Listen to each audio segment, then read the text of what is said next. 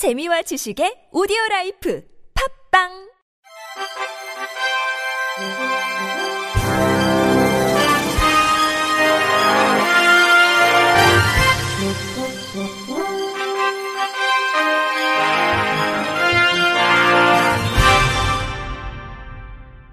청취자 여러분 안녕하십니까?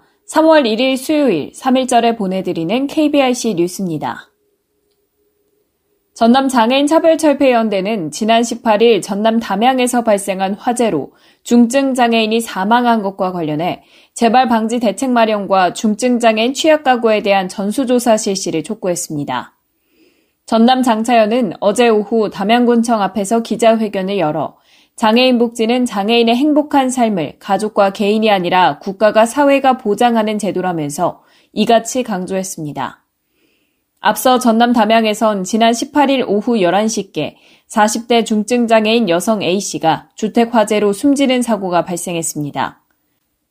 전남 장차연은 이번 사망 사고는 고인인 중증장애인에게 책임이 아니라 중증장애인을 24시간 지원하고 돌봄 체계와 중증장애인 취약가구 발굴 및 지원이 이루어져야 할 담양군의 책임이 있다고 밝혔습니다.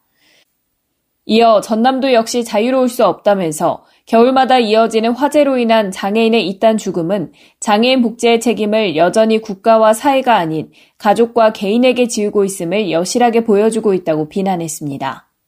전남 장차연은 더 이상 이런 일이 반복돼선 안 된다면서 참사에 대한 담양 군수의 책임 통감과 공개 사과, 재발 방지 대안 마련, 22개 시군의 중증장애인 취약 가구에 대한 전수조사를 실시하라고 요구했습니다.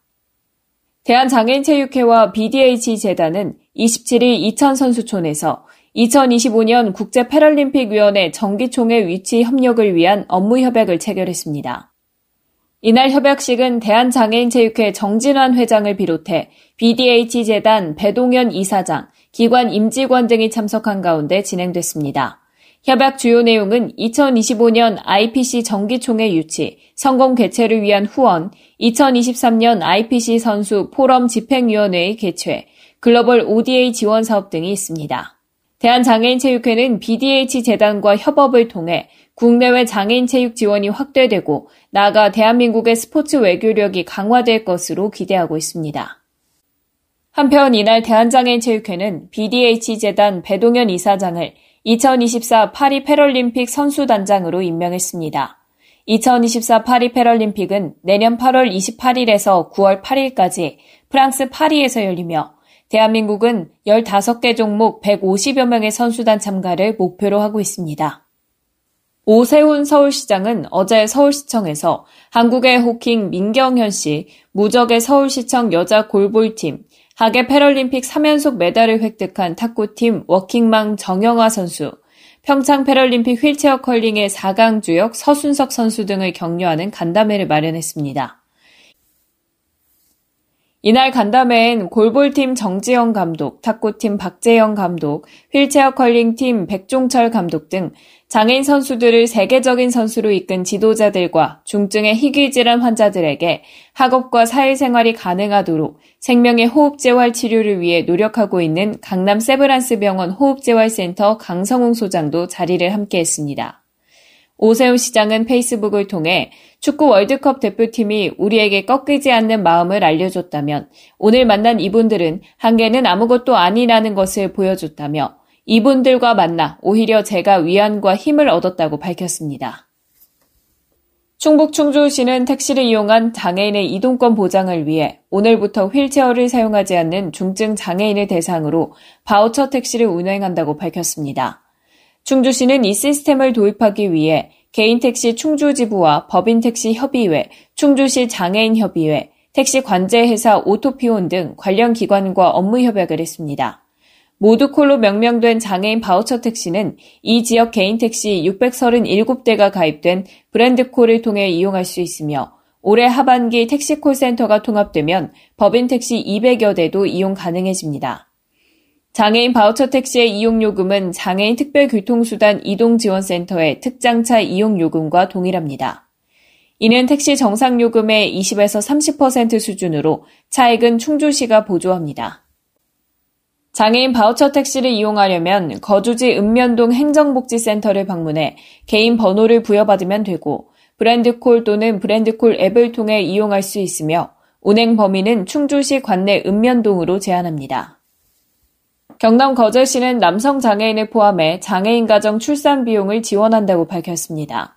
이번 지원금은 장애인 가정의 산모 및 신생아의 건강과 양육 환경을 향상시켜 경제적 부담을 경감하고 출산 친화적 문화를 조성하기 위해 시행됩니다. 시는 이때까지 장애인 가정 출산 지원금은 여성 장애인에게만 지원됐으나 남성 장애인에게도 지원하기로 했다고 밝혔습니다. 지원 금액은 부모의 장애 정도에 따라 태아 1인 기준 100만원에서 최대 150만원까지입니다. 보건복지부 여성장애인 출산비용 또는 거제시 장애인 가정 출산 지원금에서 지원하며 중복 지원은 하지 않습니다. 장애인 출산 비용 관련 자세한 사항은 시 노인 장애인과 장애인 지원팀 또는 면동 주민센터 복지팀으로 문의하면 됩니다.